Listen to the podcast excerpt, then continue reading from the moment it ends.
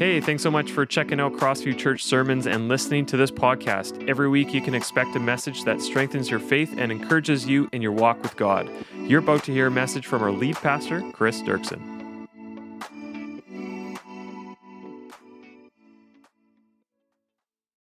Now let's jump into the, the message. We're in this series called The Intentional Life. How do we live a meaningful and fulfilling lives for God? And we've been, you know, there's so many passages. I mean, the whole Bible has lots to say about this subject, and there's so many passages we could look at, but I've been restricting myself for this series to Genesis 1 and 2, which, as we saw last week, I showed you how Genesis 1 and 2 are like God's mission statement, his vision statement. Just like most organizations and businesses and churches nowadays have a mission statement, a vision statement, Genesis 1 and 2 are kind of like a mission statement for humanity. They tell us why we're here and what we're here for. And so last week we looked specifically at Genesis 2. All right, quick review. And in Genesis 2, there are two stories centered around two lacks, which showed us two purposes why we human beings were put here on earth by God. One, to kind of just sum them up, is to work to care for each other and the earth. And the second is to be in relationship with others. Now, what I often find interesting in passages of scripture like this is not just what is in there, but what is not in there. So I want you to, for a moment, forget about this. If someone was to ask you the question, why did God make us as human beings? What would you answer? All right? And most of us, many modern Christians, there's a couple answers that we commonly give. And by the way, I want to tell you right up front, both those answers are great answers. They're not wrong, they're not bad. So I'm not putting these answers down at all. Okay, they're totally fine. But what I want you to notice is that neither of them is in Genesis 2. And I actually find that very interesting. So if we ask, if most of us, if we ask, why did God make human beings? Most of us modern Christians would answer something like, God made us to worship Him, and God made us because He wants to have a relationship with us. And again, I just want to say that is not a bad answer. It's not a wrong answer. You don't have to feel bad about thinking that. But what I find interesting is neither of those is in the purpose statement that God gave us at the beginning of Genesis as to why He made us. I want you to notice that neither of the stories in Genesis 2, remember we looked at these last week, and they center around a lack. There's a lack of something, God makes something else to fill the lack. And in that we find purpose. Neither of the stories or the lacks centers around something God is lacking, like God is lacking relationships. He was lonely and depressed. So he made human beings to fill that void in his heart. That's not a story there. He does not say, you know, God had a lack of what, you know, God had a lack of compliments. He was feeling bad about himself. So he made human beings to tell him how good he is, and now he can feel good about himself. That's not a story. That's not a lack in Genesis 2 for a purpose. Now, a second reason why I find this super fascinating is because when you look at the context of Genesis, ancient Israel, here's what you have to understand all of the nations around ancient Israel also had their own creation stories. Why? Because human beings, we're all wired the same. We want to know who made us and why are we here. So, all the nations around Israel, ancient Israel, also had their own creation stories that were meant to tell the purpose who put us here and why are we here. And what's really interesting when you look at those stories is those stories, the posture of the gods towards human beings is totally opposite of the Bible. In the ancient Near East, in the other creation stories around Israel, the gods all make human beings in order for human beings to, to do stuff for the gods for example. So, one of the common things in the ancient Near East creation stories is that the gods hate to work, they need to eat. And so they make human beings because they don't want to cultivate, they don't want to do the hard work of farming, they don't want to do the hard work of harvesting, they don't want to do any of that. So, in many of the ancient Near East religions, the gods create human beings to do all of that manual labor they don't want to do, and then the human beings can feed the gods. Now you wonder, how did they think they could feed the gods? That was the whole reason for sacrifices in the ancient world. We're used to thinking of sacrifices. Modern Christians are used to thinking about sacrifices as being something you offer for sin, but that's because we have the Bible. In the ancient Near East, they did not offer sacrifices for sin. They thought that by burning meat and bread and wine or whatever on an altar, that somehow that food was consumed, and as it went up in smoke, it was transferred into the realm of gods and somehow fed them. Now, think of how that changes everything about what you think about work and about God and about yourself if you think you've been placed on earth by the gods because they don't want to work and they want you to work to feed them. And if you don't feed them properly, they're going to get mad and you're going to suffer. So, opposite perspective in terms of why we're here selfish perspective versus selfless in the ancient Near East. God's created human beings for selfish reasons to take care of their needs. In Genesis, God's reasons for creating human beings have nothing to do with his needs. Isn't that interesting? It has nothing to do with his needs. God's reasons for creating humans have nothing to do with his needs or what we can give him. It's other reasons beyond himself. So we have selfish versus selfless reasons for creation. Now, this becomes a much bigger theme. And again, this is going to lead us into worship because we want to talk about worship today. But we have to first understand why we worship because it also matters to God why we worship. And this becomes a huge theme throughout our Bible is this idea over and over again throughout scripture is God doesn't need anything from humans. I'll just show you one example. Psalm 50 says this, and it's a whole chapter about this, but it starts out, or it doesn't start, this is verse 9, but we'll just look at this and then we'll go back and look at some other verses too. But he says this I have no need of a bull from your stall or of goats from your pens. God does not need stuff. Now, ancient people thought he did. Now, modern people were like, well, of course he doesn't need a bull or whatever else or stuff. But ancient people did think this, and it was confusing to the Israelites sometime. And now the writer of Psalms is going to give two reasons why God doesn't need anything from us. First reason for every animal of the forest is mine. And the cattle on a thousand hills. I know every bird in the mountains and the insects in the fields are mine. So, the first reason God says why He doesn't need anything from us is because He already owns everything. How do you give something to someone who already owns everything?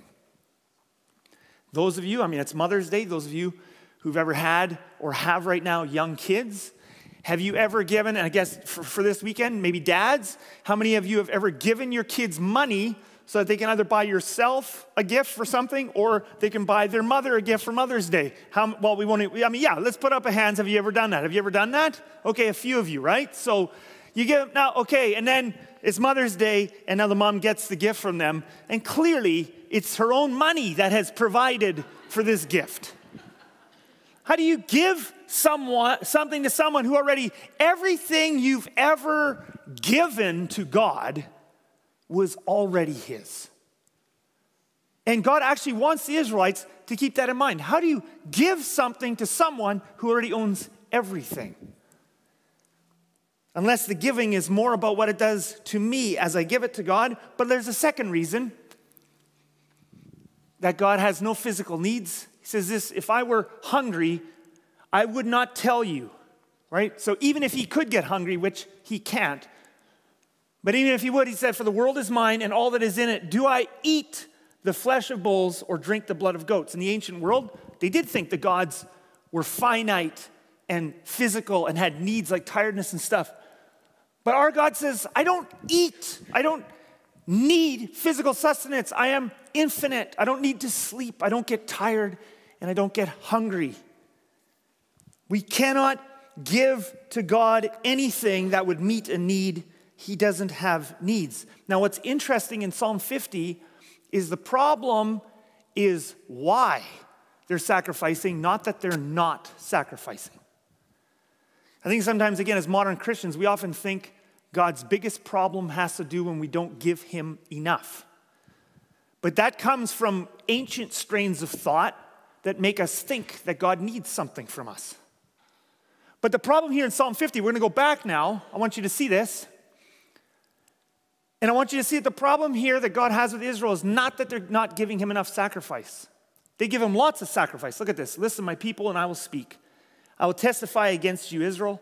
I am God, your God. I bring no charges against you concerning your sacrifices or concerning your burnt offerings, which are ever before me. They're bringing lots of sacrifices, lots and lots of sacrifices. You say, Well, God, that's good enough. He's like, I don't care about that. See, we, we think he wants, it's just give him lots because he needs something.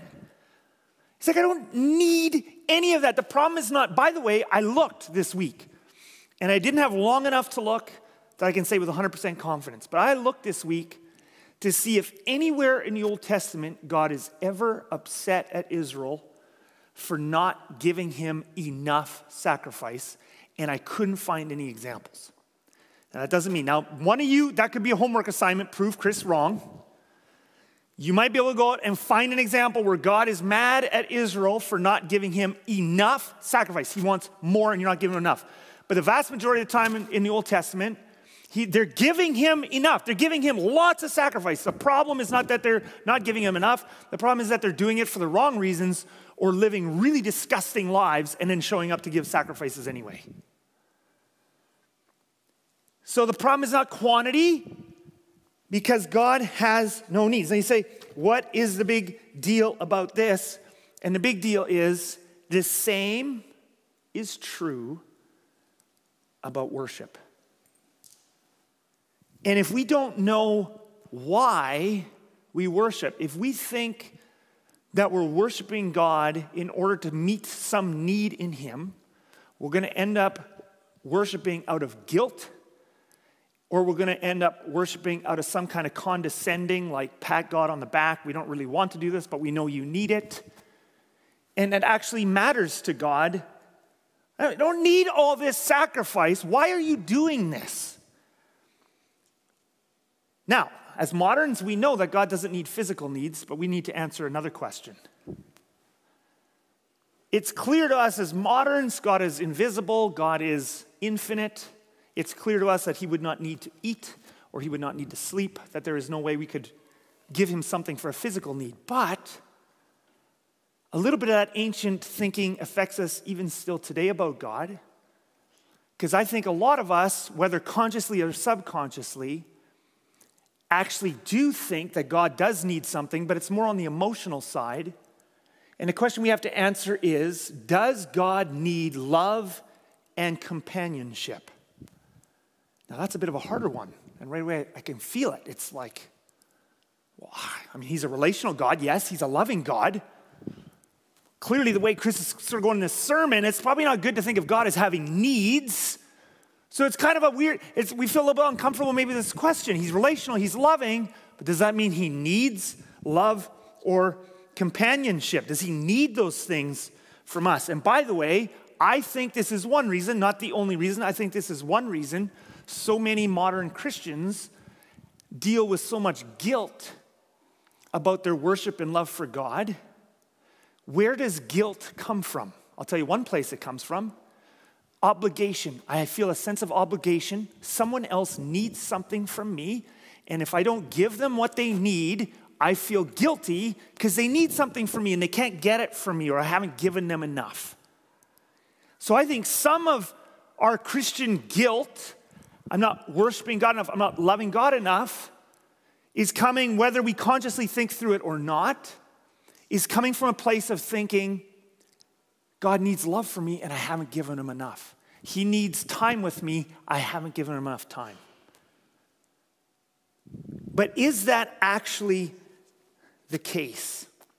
Let's explore this for a moment, and then we'll go to scripture. Let me tell you a couple of reasons why it's scary the moment we think that God needs something from us. First of all, if God needs love and relationship from you, think of how scary that is. What would happen if enough of us forget bad stuff goes on in the world, too much, or we just one week, there's so much awesome stuff on social media, and a bunch of us forget to tell God we love Him enough for a week. If God needs love and companionship, is He going to get insecure? If we have a bad week on the earth of telling, not telling God we love Him enough, does He start to get worried? Does He start to look in the mirror and wonder if He's enough? Does He this is actually, I'll tell you why it's a little bit scary. It puts us back in the world, in the ancient world, where you thought if I don't meet the God's needs, they're gonna get mad at me.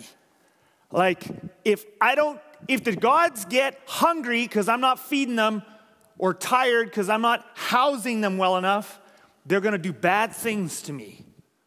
It's a scary thought to think that God could ever get depressed or anxious or insecure because his joy and his godness rests on us doing something for him. That's actually a scary thought. And it brings up another thought, and that is this what was happening in eternity before God created the world and human beings? Have you ever thought about that? Have you ever laid at home at night? I'm one of those messed up people. There's so little practical things I can do in this world. But I can work myself up into a tizzy, and I would do it as a kid, lying in bed at night, trying to think of how God could have no beginning. And you try to go back. And what was He doing for all the billions and trillions of years before He created the earth, before He created human beings? Was he depressed and isolated? Oh, oh, oh, And then finally, after trillions and trillions and trillions of endless years, he decides, I know, I'll make human beings to love me and then I'll feel good about myself. No, for 2,000 years, Christian thinkers and before that, Jewish thinkers have all agreed that when God created the earth, he did not create it out of a sense of need. Here's one famous person from history C.S. Lewis, that we know as moderns. C.S. Lewis is so well known to us modern evangelicals, he's almost as good as the Bible. So I quoted him. Almost, not quite. God is not, he says, like a vain woman. Now, he was a bit of a sexist, the product of his time, okay? But he should have said man and woman, okay? So, but anyway, God is not like a vain woman or man. He didn't have everything together. Wanting compliments or a vain author presenting his new books to people who had never met or heard of him. In other words, C.S. Lewis is making a point, and he, this is in a book that he's writing a, a bit of a just a casual commentary on the Psalms, reflections on the Psalms. And he says the reason we worship, like a lot of Christians get trapped in this idea, we're worshiping God because he needs to hear me say, I love him. He needs his love tank. If I don't spend enough time with him, if I don't say enough nice things to him, he feels bad. And because he feels bad, I feel guilty. I'm not meeting my obligations to God. But the fact of the matter is, that is far too small of a picture of God. And we regularly, and that's part of the reason we do church, we regularly need to be reminded that God is much bigger than we think He is. And He does not need us. I want you to look at how big Paul's picture of God is. He has no needs, and it's not just physical, it includes emotional, it's everything. He says this in Acts 17 The God who made the world and everything in it is the Lord of heaven and earth and does not live in temples built by human hands. So he just, that's it for the ancient times. But he does not live all the stuff we do for God, he doesn't need. And he goes on, and he is not served by human hands as if he needed anything. Rather, he himself, now this is the thing where if you want to start to even begin to scratch the surface of understanding God a little bit, this is the line. Rather, he himself gives everyone, by the way, not just those who believe in him, he is the source of everything, whether you believe in him or not. He himself gives everyone life and breath, and just in case we're missing anything, and everything else. Which, now I wish I took this part of the sermon and then I ended up rabbit trailing in the first, and I'm going to do it again in a second. If you go back to Genesis 2 and the whole mission statement story of creation, you know what's fascinating? So, in the ancient Near East creation stories, the gods make humans so that the humans can work and feed the gods. In the Genesis 2 story, the opposite happens. God makes people because he wants someone to be able to take care of the earth and steward it. But then it says that God planted a garden with trees with every good fruit to eat, and he puts man in the garden. In Genesis 2, God provides the stuff and, eh, that the man eats. In other words, God did not create humans because he needs us to do something for him in order for him to feel joy. It's God's joy to provide for us. Our relationship with God in terms of need is all one way. We need him, he does not need us. So let me use an illustration to help us kind of grab a hold of this. I've used this one before, and I'm going to use it again because I just like it. And I want to compare God to the sun for just a little bit. So the sun is this huge, massive star, 90 some million miles away from us, right? And compared to Earth, it is massive, all right? 1.3 million of our planet Earth's could fit inside the sun 1.3 million. And just remember, the earth isn't small. Any of you, I mean, we live in Canada. Any of you who's road tripped to the West Coast, that's a, and if you've done it with little kids, that's a long way, right? And that's only half the width of our country, not even.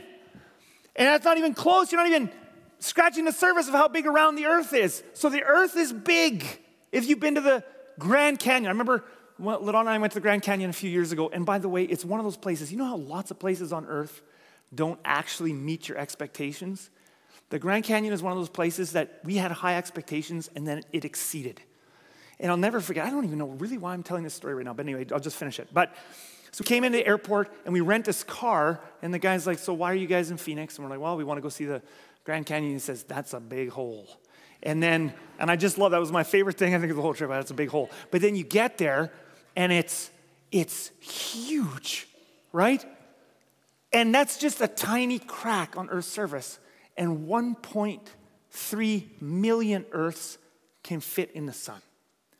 And so I like to do weird math just for the fun of it. And I was trying to figure out if someone threw the Earth at the sun, like if someone took the planet Earth and threw it at the sun, what would that feel like to the sun? So I did some math. And because I, I wanted to find some ratios, and this is what I came up with, all right? So take a ping pong ball. You all know what a ping pong ball is. You drop a ping pong ball in your hand, you just get a little tap. Your hand doesn't, your hand doesn't move. It's not like, you know, if you drop a bowling ball, your hand cushions. You drop a ping pong ball, it doesn't move. You're not flexing your arm. It just you feel it gone. Now imagine something a tenth, 10 times lighter than a ping pong ball. Whatever that object is, 10 times lighter than a ping pong ball, someone takes that and whips it at you, you will probably hardly be able even to feel it if you don't see it coming. That is what it would be like if someone hurled the planet Earth at the sun. It'd be like something 10 times lighter than a ping pong ball hitting it. Did that land? Kind of, an idea, big, small? whatever, not really, okay, good enough. The point is, the sun is really big, the earth is really, really tiny. Now imagine, all right? Now, every second, every second of every day, day in, day out, 24 hours a day, seven days a week, 365 days a year, year after year, every second, the sun is burning up 5 million tons of fuel. Another 5 million burned. Another 5 million burned. Another 5 million burned. 5 million tons every second of nuclear fuel and blows it all out into the universe. The vast majority of that 5 million tons of fuel burned with nuclear fusion or fission, it's one of them anyway. But yeah, okay, there, that's the one. Five million tons of it burn every second. The vast majority of it is wasted. It just goes out into the universe, just gone. And only a little bit of it lands on tiny little planet Earth. And yet, that little bit of it is a massive amount of energy, enough to fuel all the life that we have on planet Earth, without that little bit of energy hitting us, we would be a cold, dark rock.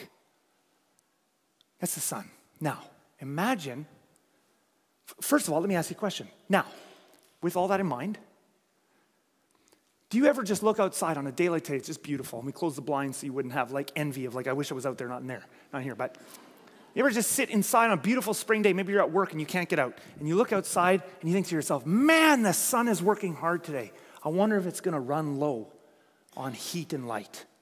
Like it just gives and gives and gives and gives. And then you find out there's enough fuel in the sun to keep going for 5 billion years, which for our lifespans is almost like eternity. But imagine someone came along and said, okay, whoa, but actually the sun is starting to get a bit low. We need to give something back. The sun needs you. We start putting posters up everywhere. The sun needs you. So it goes out, the call goes out on Facebook and Instagram and Snap stuff and all that. Right? And the call goes out Today, we are all going to build massive bonfires in our backyards because the sun needs you. And we're all going to gather our flashlights. I'm going to turn them on and we're going to point them at the sun because the sun needs some heat and light back from us, back to it. And you would laugh, that is ridiculous. Because we could all build the biggest fires we wanted and point all of our piddly little flashlights at the sun. And it is so puny and pathetic, it makes absolutely no difference. In fact, none of that heat, we're all standing there up to the sun. None of the heat or the light reaches the sun. You cannot give to the sun. You can only receive from the sun. Now, think about this. If God exists, and I believe He does,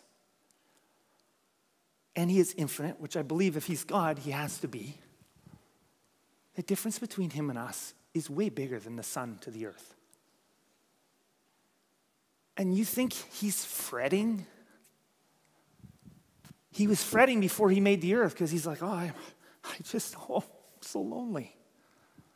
You think you could give him something that he's running low of? And here's the thing about the sun when you sit at work during the day and outside it's sunny and warm, you don't feel guilty. I feel bad. I wonder if the sun's feelings are hurt. I'm inside. You don't do that. And yet, you go outside anyway. But you don't go out because you're worried about the sun. You go out because you just want to bask in the sun. You want to feel the sun on your skin, not because the sun needs you, but because you and I need the sun. You want to enjoy the life and the plants that the sun fuels we don't go out though because we feel bad for the sun. We go out or out of guilt. We go out because we need the sun. So, why do we allow it to creep in from time to time as if God is insecure, that He somehow needs it from us? We sit inside and we think to ourselves, oh, poor God, I think I'm letting Him down. And we feel guilty and we beat ourselves up. And the answer is not to feel guilty as if he needs something. The point is that we are drawn out. We need to experience his love, not because he needs something from us, but because it's wonderful. Now, God is not a physical star giving off physical light and heat. But he is a sun of a different kind, not S O N, but S U N, but he is a son of God is love. He's not radiating out physical light and heat. He is literally the source of love in the universe, and he radiates out love. First John says, God is love. Not, he's not a jar with love, and when he gives it out, he runs low. He is the stuff in the jar. He is love. He's like a massive sun burning this love out, and every time we experience love, all love ultimately comes from God. If it wasn't for God, there would be no love in the universe. Now, the question is well, how do we experience God? With the sun, it's easy. We just go outside and we can feel it because the sun is physical and we have physical bodies. How do we feel God's rays and love? Well, the next line in this verse tells us something very profound. Whoever lives in love lives in God. Now we read these words in First John, and we just kind of read them and we move on. Oh, yeah, good. God is love. He's love. He's loving. We love. Great. But think about this God is love. And then, whoever lives in love lives in God and God in them. So, how do we experience God? You want to experience the sun, you go outside and you feel the sun's rays. You want to experience God? And this is, by the way, isn't this a question quite unique to modern Christianity? Not totally, but there's this question of like, how do I experience God? And usually, what we mean by that, not bad, by the way. Often, what we mean by that, how do I experience more of God? We mean some sort of like mystical, sort of emotional, maybe experience, which are wonderful, but something that happens while we're praying or while we're at church or something spiritual, and then we feel this like mystical experience. And by the way, those mystical experiences are wonderful and amazing, and many human beings will have some of those, and depending on who you are, some will have more, some will have less. Will have some of those in your lifetime, and we can be grateful for them. But notice here, it does not say God is a mystical experience. It says God is love. If you want to experience more of God, what do you got to do? Whoever lives in love lives in God. What if every time we love or are loved, what if this tr- what if this verse is actually true? It's in the Bible after all. What if every time we give love or receive love, we are experiencing a bit of God because He is love. That love that you have for your kid ultimately originates with God. Ultimately, God is loving through you. Even just like the sun, even if you don't believe in the sun, the sun's heat and light still keeps us alive. Even if you don't believe in God, God is the source of love in the universe. What if that work, that, you know, that coworker that took that shift for you last minute and was so helpful, that feeling of relief and joy and like, oh, love, like, thank you. What if you experience a little bit of God's love right there? And you're still looking for something else. I haven't experienced God recently. Or what if that connection, you made eye contact with a waiter or waitress, you said thank you when they spilled something, and you blessed them, and that feeling you got and that feeling they got, God is love. Ultimately, that love came from Him, and whoever lives in love lives in God, and God in them. That is good news. The good news is you and I are already experiencing God. And the even better news is you and I can experience Him more and more and more by choosing to be open and to love and to receive love and to be connected. By the way, again, back to sometimes we get sidetracked on this thing of I want to experience God and we're thinking of something different from loving. I want to go back to a passage we looked at last week and I want to show you the priority of love as the means through which we experience God. 1 Corinthians 13. And already it's like, oh, I, yeah, right, exactly. If I speak in the tongues of men or of angels, not that it's bad to speak in the tongues of men or of angels. Great. Spiritual experiences are great. Miraculous spiritual experiences are great. But do not have love. I'm only a resounding gong or a clanging cymbal. If I have the gift of prophecy and can fathom all mysteries and all knowledge, again, miraculous gifts, great. Nothing wrong with that. You want to go after that? But guess what? I can move all mountains, but do not have love. I am nothing. What if God is way more present in our lives than we ever imagined, and it's in the everyday acts of love? Two verses later, love is patient, love is kind, and he goes on and on and on and on. What if these, what if these are the sun's rays on our skin? God is love, and love is patient, love is kind. It does not envy, it does not boast, it is not proud. It does not dishonor others, it is not self seeking, it is not easily angered, it keeps no record of wrongs.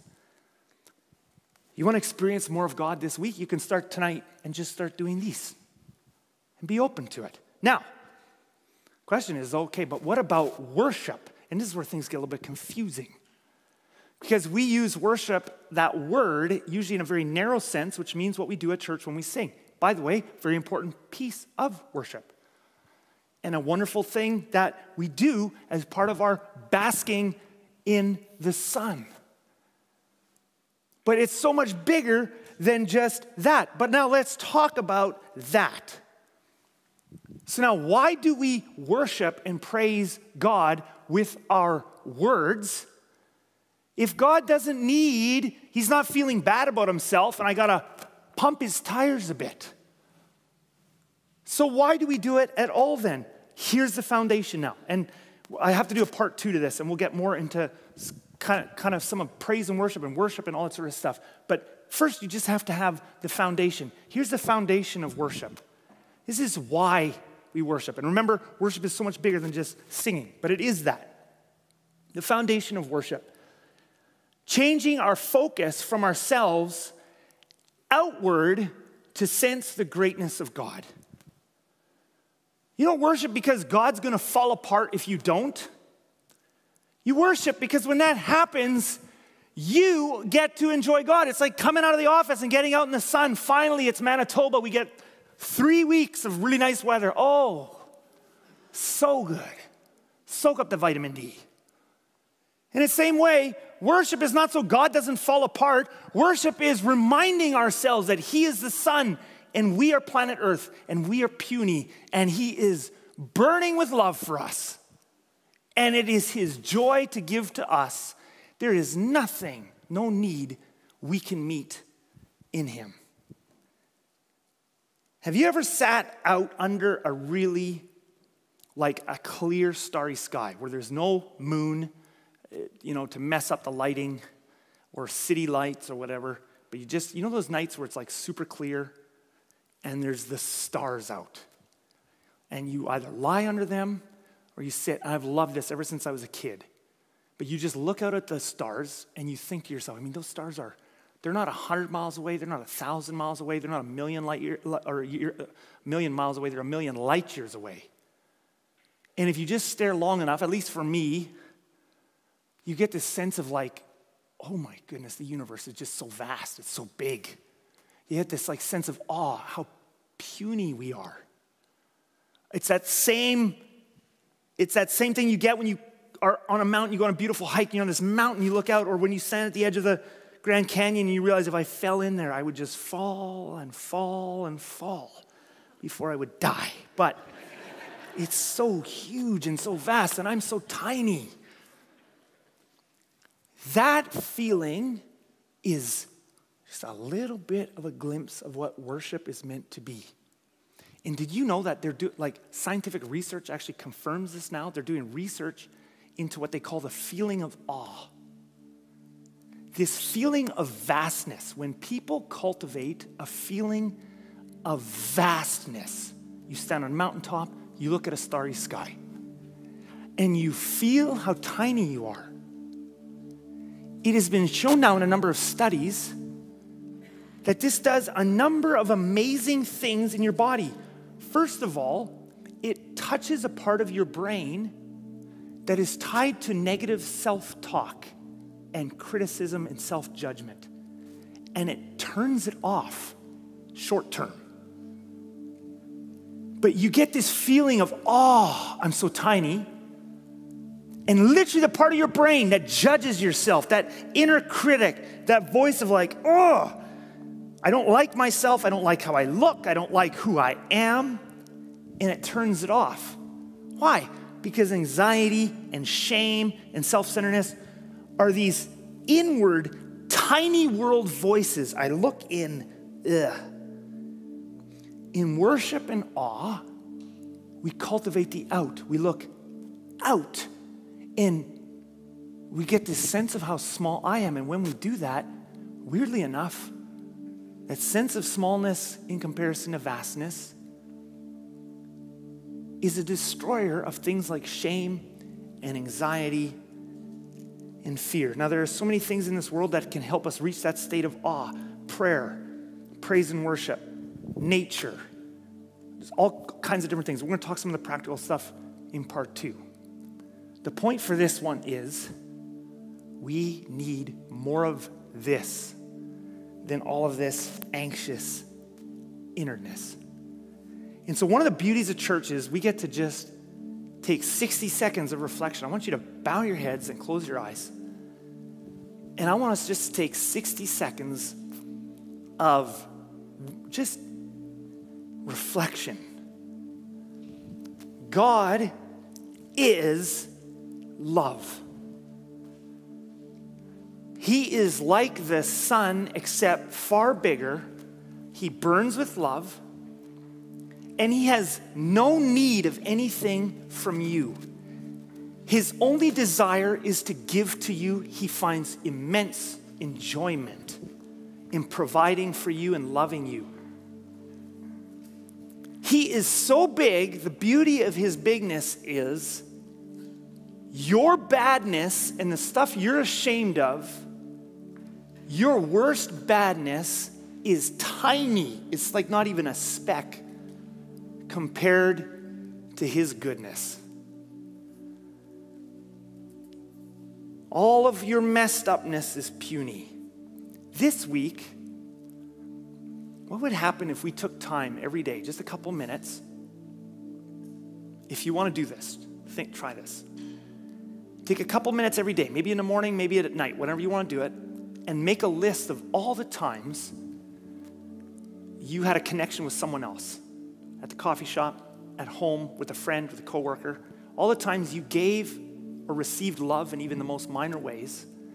You made a little list of that every week, and at the top of that list, you called it experiences with God. Thank you, Father, for your immense love for us. And out of that, we bask in your love and goodness. In Jesus' name we pray. And all God's people said, Amen. Thank you so much for listening to this podcast today and being part of what God is doing here at Crossview. A special thanks to those that are giving generously to this ministry. It's because of you this ministry is possible. If you enjoyed the sermon, why don't you subscribe to the platform you're listening to right now and let us know that you're listening by sharing and tagging us on social media. If you want to learn more about this ministry and our church, you can visit us at crossviewchurch.ca.